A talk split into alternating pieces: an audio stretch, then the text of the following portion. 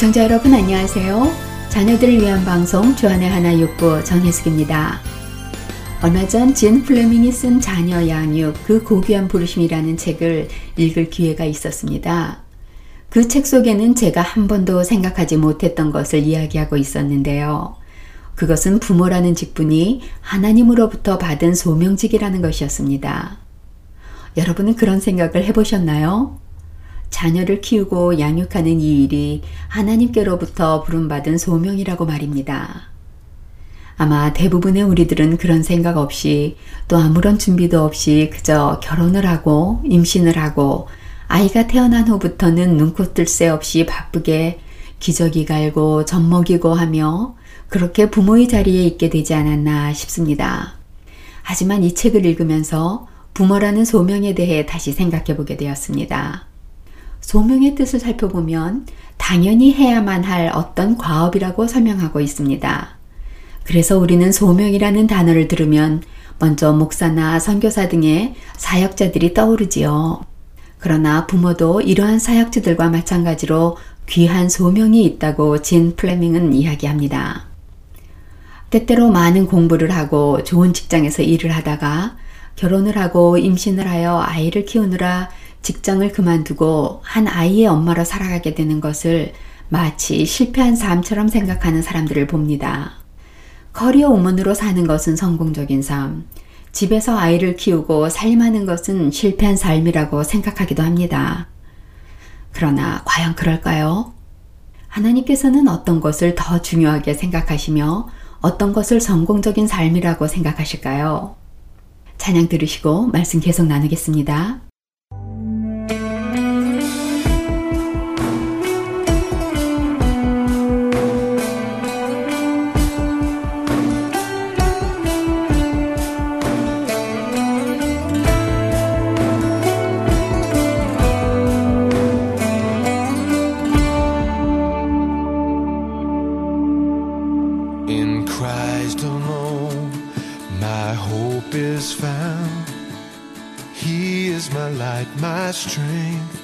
My soul, this cornerstone, this solid ground, firm through the fiercest drought and storm. What heights of love, what depths of peace, when fears are stilled, when striving cease, my comforter.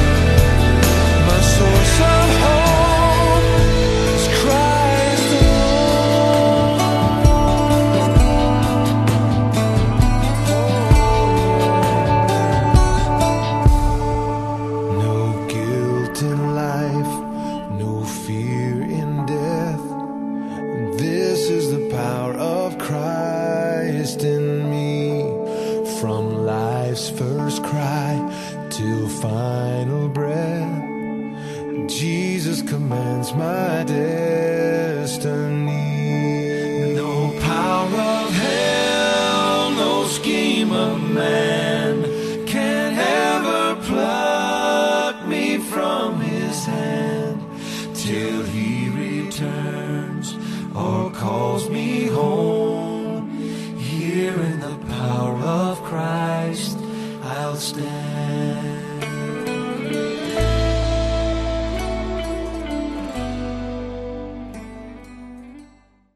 성경은 곳곳에서 부모에게 자녀를 양육할 것을 명령하십니다. 권하시는 것이 아니라 명령을 하십니다. 마땅히 행할 길을 아이에게 가르치라. 그리하면 늙어도 그것을 떠나지 아니하리라. 잠언 22장 6절의 말씀입니다.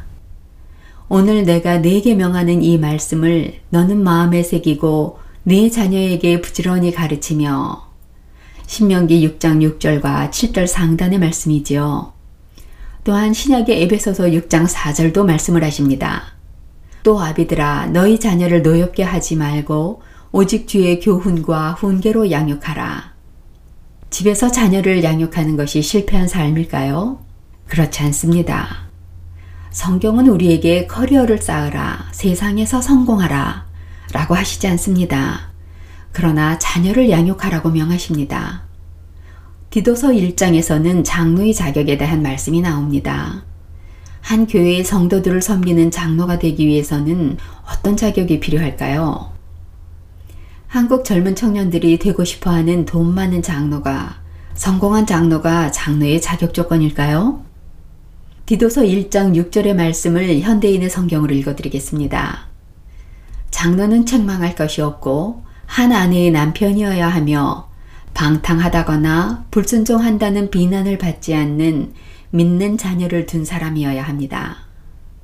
한 교회 장로가 되기 위해서는 자녀를 방탕하지 않게 불순종한다는 비난을 받지 않도록 키워난 사람이어야 한다는 것입니다.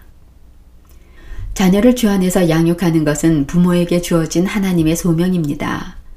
혹 너무 늦은 것 같아 어디서부터 어떻게 해야 할지 감이 안 잡히시는지요? 그러나 걱정만 하고 계시지 마시고 여러분께 자녀를 맡겨주신 하나님께 구하십시오. 그분은 특별한 계획을 가지시고 여러분께 여러분의 자녀를 맡기셨습니다. 하나님께서 맡겨주신 자녀를 하나님께서는 어떻게 키우기를 원하시는지 여쭈어 보시기 바랍니다. 야고보서 1장 5절에서 지혜가 부족하면 하나님께 구하라고 하십니다. 그분은 모든 사람에게 후히 주시고 꾸짖지 않으시는 분이시기에 구하는 그에게 주실 것이라고 약속을 하십니다. 우리의 매일의 삶은 우리 자녀들을 영적 진리로 가르칠 수 있는 기회로 가득합니다. 엄마 아빠가 다툰 후에 서로가 화해함으로써 용서를 가르칠 수 있습니다. 아직 예수님을 모르는 친척과 이웃을 위해 함께 기도함으로 도구를 가르칠 수 있습니다. 힘든 재정 문제 속에서 온 식구가 함께 기도함으로 필요를 채우시는 하나님의 기적을 체험하는 기회를 가질 수도 있을 것입니다. 하나님께서는 여러분을 부모라는 소명자로 부르셨습니다. 그 소명을 잘 감당하시기를 소원합니다. 한 주간도 우리에게 맡겨주신 자녀들을 잘 가르치겨 훈련시키므로 소명을 다하시는 저와 여러분 되시기를 바라며 원고의 이정미, 진행의 성혜숙이었습니다. 자녀들을 위한 방송 주안의 하나 육부 준비된 순서로 이어드리겠습니다. 주님 말씀하시면 내가 나가리다 주님 뜻이 아니면 내가 멈춰서리다 나의 가고 서는 것 주님 뜻에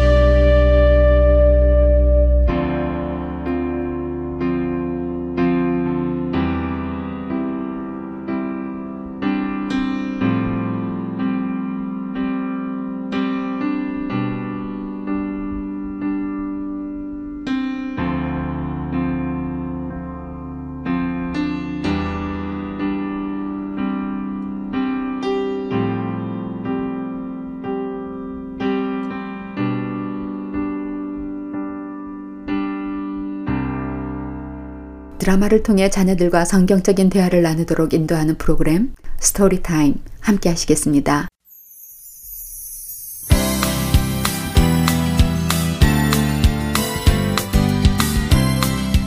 애청자 여러분 안녕하세요. 스토리타임의 이정희입니다. 오늘 들으실 드라마 Bear Hunt의 내용을 먼저 간추려 드리겠습니다. 오늘의 주인공 토니는 북쪽 숲속에 사는 삼촌을 방문하게 되었습니다. 삼촌은 인적이 드문 이곳으로 이사 온 후 처음에는 대화할 사람이 없어서 많이 외로웠지만 요즘은 자신을 매일매일 찾아오시는 분, 바로 예수 그리스도와 대화를 하며 지낸다고 말씀하십니다. 예수님의 이야기를 하는 삼촌에게 토니는 몇 번 가본 주일학교에서 죄 없는 사람만 천국에 갈 수 있다고 들었는데 자기는 가끔 죄를 짓기 때문에 천국에 못 갈 것 같다고 고백합니다. 그러자 삼촌은 예수님을 구세주로 영접하면 예수님께서 토니의 죄를 대신 져주시기 때문에 토니가 그 짐에서 해방되는 것이라는 사실을 설명해 주십니다. 그러나 토니는 삼촌의 말이 잘 이해되지 않았습니다. 삼촌과 대화를 하고 있는 중에 집 밖에서 개 짖는 소리가 나 밖을 내다보니 곰이 삼촌이 기르는 양을 잡아가려고 하고 있었습니다. 삼촌은 총으로 곰을 쏩니다. 총상을 입은 곰은 어둠 속으로 도망갑니다. 다음날 새벽 곰의 핏자국을 보며 삼촌과 토니는 곰의 뒤를 쫓습니다. 그리고는 곰을 잡게 되죠. 식량으로 쓰기 위해 삼촌은 곰을 몇 등분으로 나누어 토니와 함께 곰고기를 지고 집으로 발걸음을 옮깁니다. 토니는 처음 몇 마일을 걷고 난 후 한 걸음 한 걸음 걸을 때마다 등에 진 짐이 점점 더 무겁게 느껴져 많이 지치게 되었습니다. 그러자 삼촌은 토니의 짐까지 자신의 어깨에 얹고 토니를 편하게 가게 해줍니다. 자기의 짐을 삼촌에게 드린 토니는 가볍게 걸어가기 시작합니다. 그리고 바로 그때 토니는 지난 저녁 삼촌이 하신 말씀, 예수님이 죄인의 죄짐을 대신 지셨기 때문에 죄인은 더 이상 그 짐이 자기 등에 있는 것이 아니고 예수님의 대속하심으로 인해 천국에 갈 수 있다는 성경의 말씀을 이해하게 된다는 것이 오늘 드라마의 내용입니다. 오늘 우리 자녀들과 함께 이 드라마를 들으신 후 대화를 나눠보세요. 자녀들과 대화하시면서 다음에 두 가지 포인트를 기억하시기 바랍니다. 첫째는 우리 모든 사람은 죄인이라는 것이며 둘째는 모든 염려를 죽게 맡기라는 것입니다. 먼저 첫 번째, 우리 모든 사람은 죄인이라는 사실을 생각해 보죠. 로마서 3장 23절은 모든 사람이 죄를 범하였음에 하나님의 영광에 이르지 못하더니 라고 말씀하십니다. 하나님의 기준에 미치는 사람은 어느 누구도 없습니다. 자녀들에게 물어보세요. 우리 자녀들이 거짓말을 하거나 나쁜 어떤 행동을 하기로 할 때 그것을 누구에게 배웠는지 아니면 배우지 않았어도 자신의 속에서 나오는 것인지 말입니다. 죄의 본성은 모든 인간에게 있습니다. 배우지 않아도 죄를 짓습니다. 그것이 연약한 우리의 본 모습입니다. 죄 가운데 태어난 우리 스스로는 이 죄의 문제를 해결할 수 없고 이 죄에서 스스로 해방될 수도 없으며 그 죄를 감당할 수 있는 방법도 또한 없습니다. 이 죄의 문제를 해결하지 못하면 어느 누구도 천국에 갈 수 없습니다. 이 사실을 확실히 인지하게 하시고 이 문제를 해결하신 분이 바로 예수 그리스도이신 것을 자녀들이 스스로 생각하고 말할 수 있게 대화를 이끌어 가시기 바랍니다.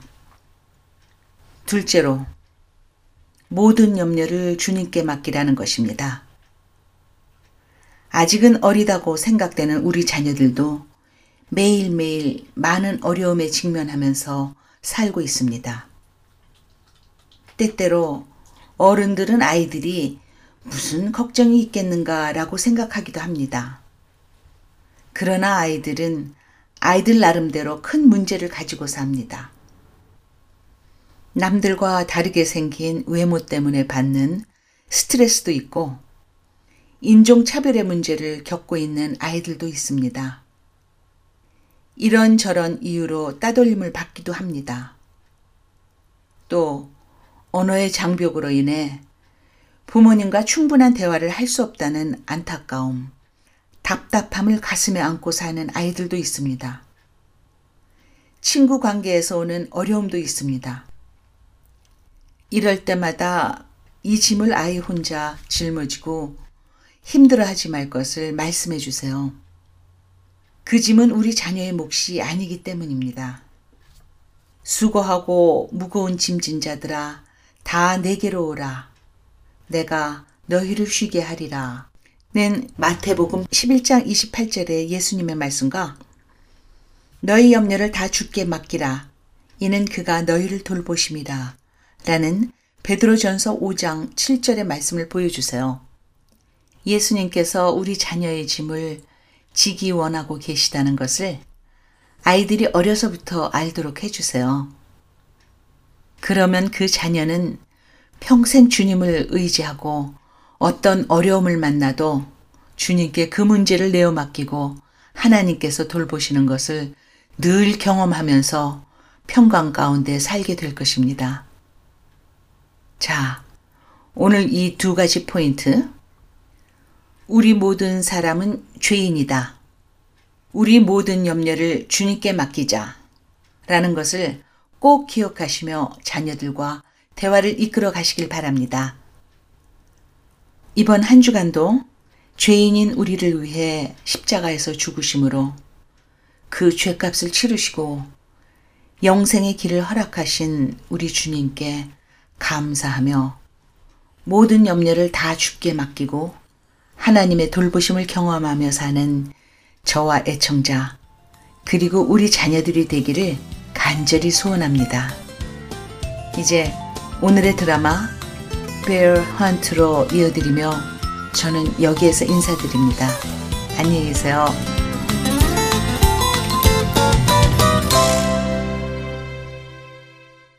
Don't go away, kids. It's story time. Boys and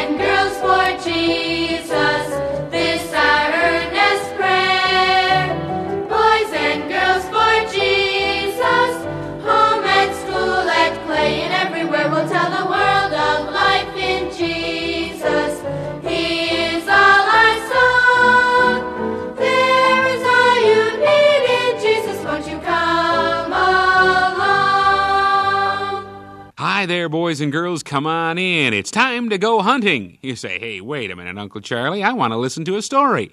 Well, our story is about a bear hunt. I don't think very many of you have gone hunting for bear. Maybe you've, some of your dads have gone hunting for deer or something like that. They do a lot of that here in Michigan. But we're going to have an interesting story about a boy and his uncle who went for a bear hunt. Are you ready to go hunting? Well, that's what our story's all about. It's written for the Children's Bible Hour by Harry Trover and is entitled The Bear Hunt. It's one thing to see a big grizzly bear at the zoo pacing back and forth, wishing he could find a way back to the great woods he came from. But it's quite another thing to meet a grizzly bear face to face in the woods with no strong iron bars between you and him. Well, that's just what happened to little Tony one day when he was visiting his uncle in the great North Woods. Tony and his uncle are sitting beside the fireplace in Uncle Ted's log cabin, which is the headquarters of the Ram's Horn Sheep Ranch. They're talking as they watch the logs burn. Well, you see, Tony, since I came to live up here alone in the North Woods, I've had lots of time to do some thinking. Sometimes a, a month or two will slip by and I'll never see a human being. Boy, don't you get lonely for someone to talk to, Uncle Tad? Mm, I did at first, but now I have someone to talk to. Someone who visits with me every day. But who? I've been here three days and I haven't seen anyone. The Lord Jesus Christ is the friend I speak of, Tony. You're kidding me now, aren't you, Uncle Ted? no, no, I mean it. You see, I've become a Christian since I came up here. I'm only sorry I didn't become a Christian when I was a young feller like you. I don't go to Sunday school very often, so I don't know too much about it. But I guess I could never go to heaven anyway. N- never go to heaven? What makes you say that? Well, I remember once the Sunday school teacher said that heaven is a place where no sin is. Hmm, that's right. And everybody who goes to heaven can't have any sin. And I know I sin sometimes. Well, but didn't your Sunday school teacher also tell you that the Lord Jesus Christ is your your sin bearer, the one who's willing to take your sins off your back and carry them for you? No. Maybe that was in the next week's lesson. I didn't go back for a while, so I don't know. Well, that's the next thing you want to know after you realize that you're a sinner. True, all sinners carry a burden of sin. Sometimes it gets too heavy to carry. In fact, the older you grow, the heavier the burden of sin becomes. But if early in life you place your burden of sin on Jesus and trust Him as your Savior, ah, you never have to carry that burden again. Boy, I never heard that before. I- I don't quite understand what it means, but maybe if I think about it a while. Yeah, what's that dog barking about? I'd better go see. What's the matter, Sarge, old boy, huh? What's bothering you? Hey, do I see someone down there in the sheepfold? Man alive, it's a grizzly bear stealing one of my sheep. Quick, Tony, hand me my gun. It's there in the corner. Quick! Here, here, Uncle Tad. I'll get a beat on that old grizzly. Ah, I think I hit him. Come on down to the sheepfold, Tony.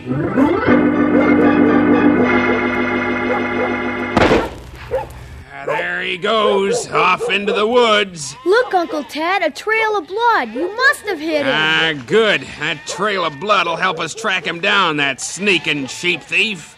When do we go after him? Right now? No, first thing in the morning. He's losing quite a lot of blood.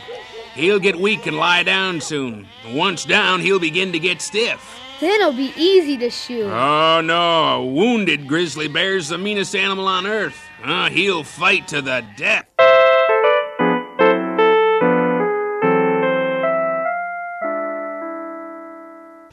Oh, glad we had a good night's rest. Seems we followed this bear trail a million miles this morning, Uncle Tad. Well, I know, but be on your guard. We may see him any moment. That grizzly may charge us without a warning growl. He's a silent killer, so you gotta be careful. There, under that spruce ahead, Uncle Ted, Is that? Yep, that's the grizzly bear. Quick, Tony, behind that tree. I'll get a beat on him. Quick, he's charging us.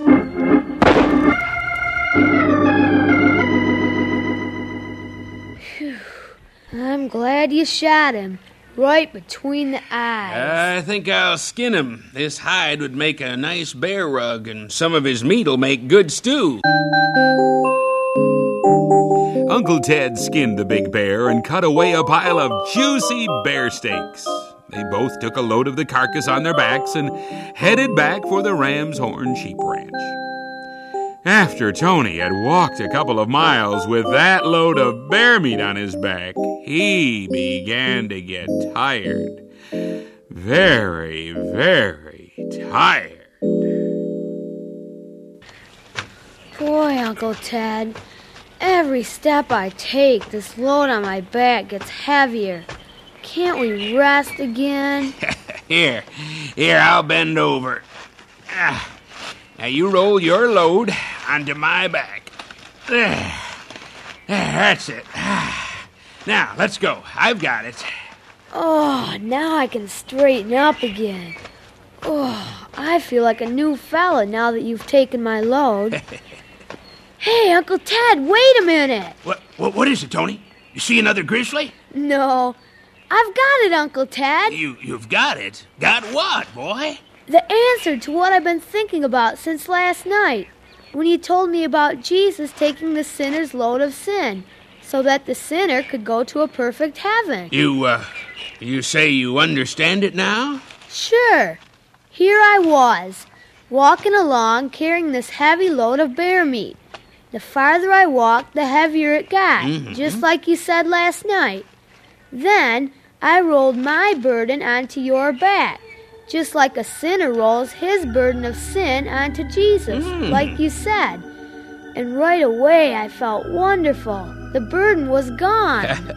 Now you see how even a boy like you, with sins in his heart, can be made fit for heaven. Our story today is a good one for those who have never trusted Christ as Savior, and also for those of us who have. First of all, each of us is born into this world with a heavy burden of sin. Romans 3:23 tells us that all have sinned. We've all done those things that are wrong. The only way to get rid of that burden is to trust Christ as Savior, and I, I hope if you've not done that, you'll do it today. But secondly, even as Christians, we often carry a load of unconfessed sin. We do something we know is wrong, but we haven't told the Lord we're sorry and asked for cleansing, and the longer we go, the heavier that load gets until we confess that sin to the Lord, as 1 John 1 9 tells us, and ask God to restore our fellowship with Him. But you know what? There's still another load we need to roll onto the Lord, and that's all the cares and problems we face every day. I love 1 Peter 5 7, casting all your care on Him because He cares for you. I love that verse. Every day we can go to the Lord and tell Him what we're scared about. Tell Him we need help with a family problem or a school problem. Don't carry the heavy load yourself. Tell it to Jesus. He does care.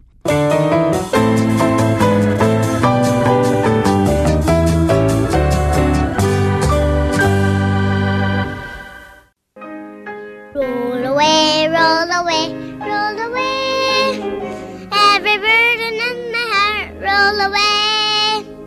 Roll away, roll away, roll away. Every burden in my heart, roll away. Every sin had to go.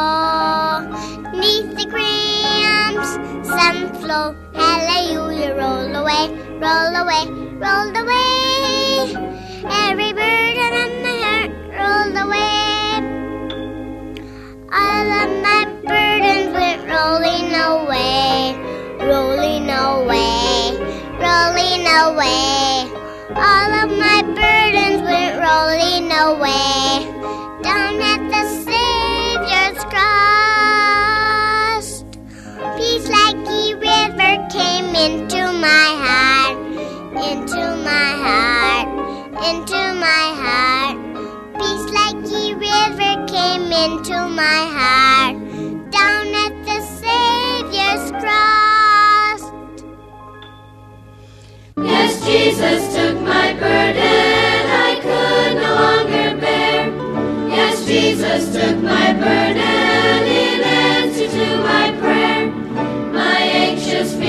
Fears subsided, my spirit was made strong.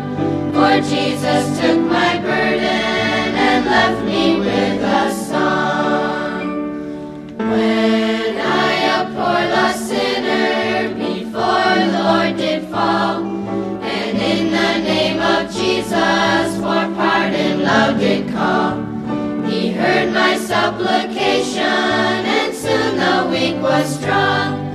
For Jesus took my burden and left me with a song. Yes, Jesus took my burden I could no longer bear. Yes, Jesus took my burden in answer to my prayer.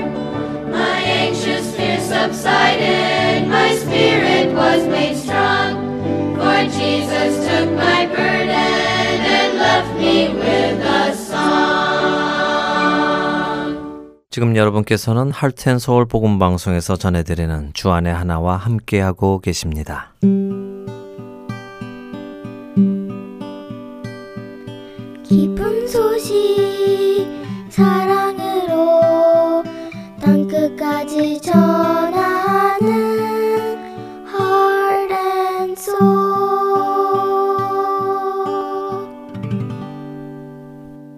자녀들과 함께 성경을 읽어나가는 Let's Read the Bible로 이어드립니다.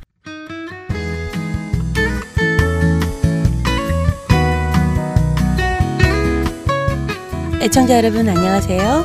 자녀들과 함께 성경을 읽어나가는 시간 Let's Read the Bible 진행의 임경빈입니다. 도둑이 오는 것은 도둑질하고 죽이고 멸망시키려는 것뿐이요 내가 온 것은 양으로 생명을 얻게 하고 더 풍성히 얻게 하려는 것이라. 예수님께서 요한복음 10장 10절에 말씀하십니다. 우리를 위해 자신의 목숨을 주신 선한 목자 예수님에 대해 자녀들과 함께 나누어 보시는 한 주간 되셨는지요? 성경 말씀에는 우리가 자녀를 키울 때 필요한 생활의 도덕과 윤리의 지침이 되는 내용이 있어 도움이 됩니다. 하지만 성경의 목적은 도덕 윤리의 지침서가 아닙니다. 성경의 궁극적인 목적은 우리 자녀가 예수 그리스도를 통해 하나님의 자녀로 거듭나고 온전한 하나님의 자녀로 살아가는 구원의 길잡이가 되는 것입니다. 디모데후서 3장 15절은 또 어려서부터 성경을 알았나니 성경은 능히 너로 하여금 그리스도 예수 안에 있는 믿음으로 말미암아 구원에 이르는 지혜가 있게 하느니라 라고 하십니다. 성경의 목적을 바로 말씀해 주시는 구절이지요. 우리 자녀가 믿음으로 말미암아 구원에 이르게 하기 위해서는 우리 부모님이 먼저 성경 말씀을 붙들고 구원에 이르도록 살아가는 모습을 보여주어야 할 것입니다. 우리 자녀들은 말로 열 번 하는 것보다 한 번 보여주는 것을 확실하게 배우기 때문입니다. 늘 우리 자녀들이 여러분의 모습을 보고 자라도록 해주시기 바랍니다. Read the Bible에서 어린이가 성경을 읽어주는 시간에는 부모님들이 자녀들과 함께 성경을 펴놓으시고 따라 읽으시는 시간입니다. 성경을 읽고 난 후에는 자녀들에게 기도하도록 가르쳐 주시고요. 성령 하나님이 우리의 심령에 역사하실 것을 자녀들에게 말씀해 주십시오. 그럼 오늘 우리 자녀들과 함께 읽으실 본문은 요한복음 11장입니다. 먼저 함께 기도하시겠습니다.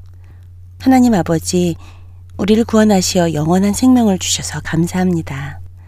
복음을 알지 못하는 자녀에게는 성령님의 지혜로 복음을 깨닫게 하시고 복음을 깨달은 자녀에게는 믿음을 주시어 말씀에 순종하게 하여 주시옵소서. 우리를 죄에서 구원하신 예수 그리스도의 이름으로 기도드립니다. 아멘. 자, let's read the Bible. 요한복음 11장을 읽어볼까요? 오늘은 캘리포니아주 LA에 살고 있는 강선아 자매가 NIRV 성경으로 읽어드립니다.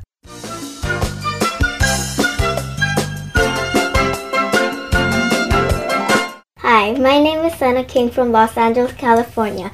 I am in fifth grade and today I will read John chapter 11. John 11.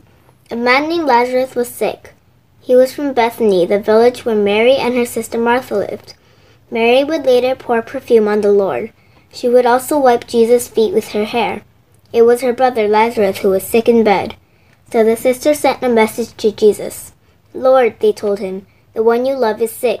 When Jesus heard this, he said, This sickness will not end in death. No, it is for God's glory. God's Son will receive glory because of it. Jesus loved Martha and her sister and Lazarus. So after he heard Lazarus was sick, he stayed where he was for two more days.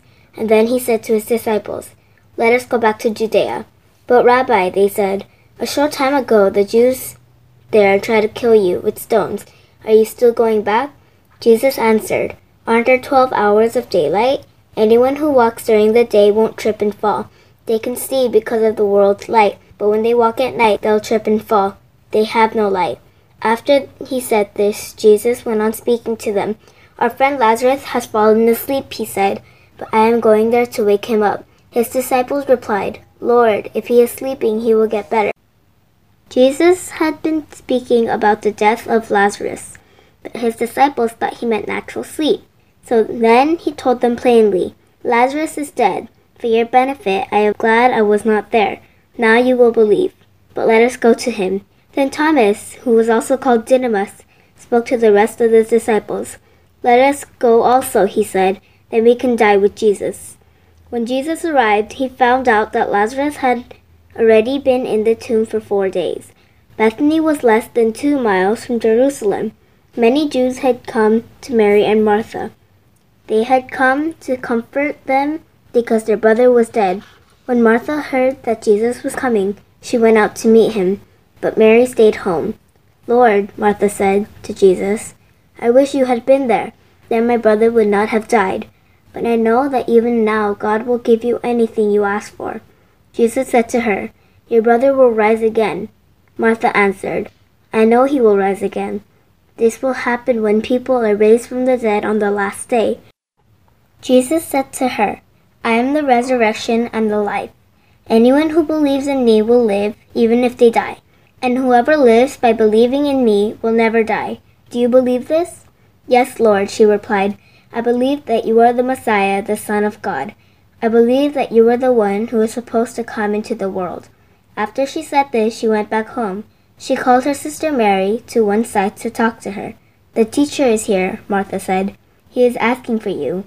When Mary heard this, she got up quickly and went to him. Jesus had not yet entered the village. He was still at the place where Martha had met him. Some Jews had been comforting Mary in the house. They noticed how quickly she got up and went out, so they followed her. They thought she was going to the tomb to mourn there. Mary reached the place where Jesus was. When she saw him, she fell at his feet. She said, Lord, I wish you had been there, then my brother would not have died. Jesus saw her crying. He saw that the Jews who had come along with her were crying also. His spirit became very sad, and he was troubled. Where have you put him? he asked.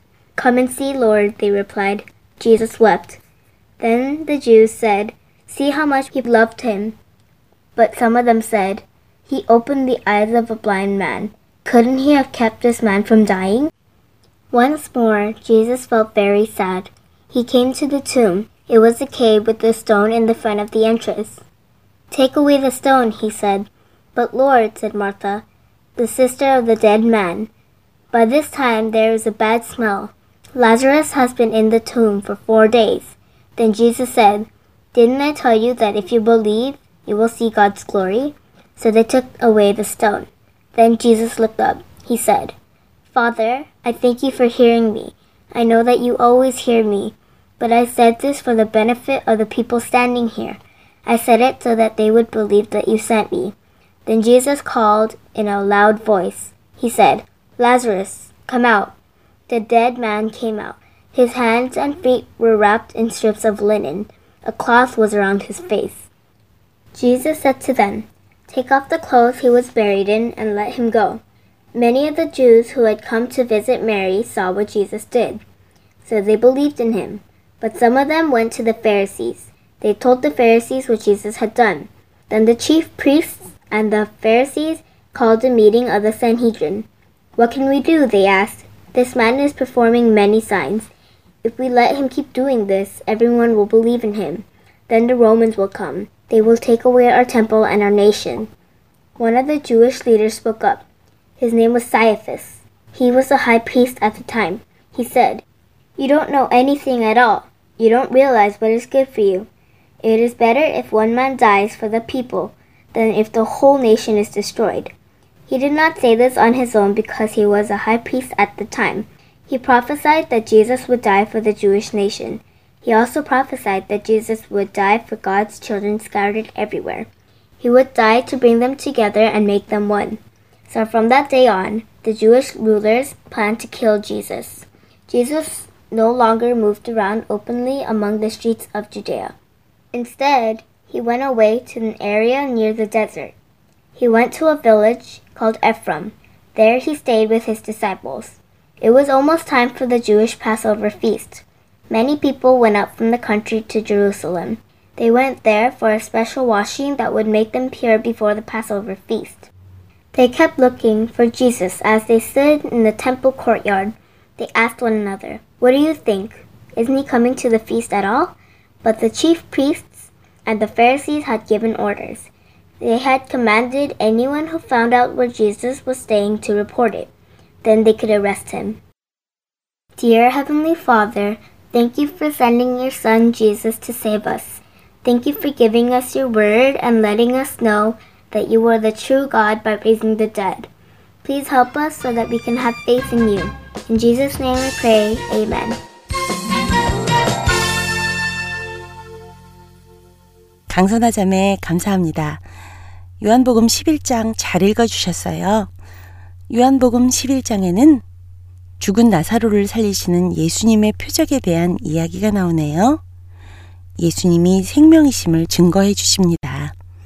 부활이고 생명이신 예수님께서 십자가에서 죽으심으로 우리를 사망에서 생명으로 옮겨 주셨습니다.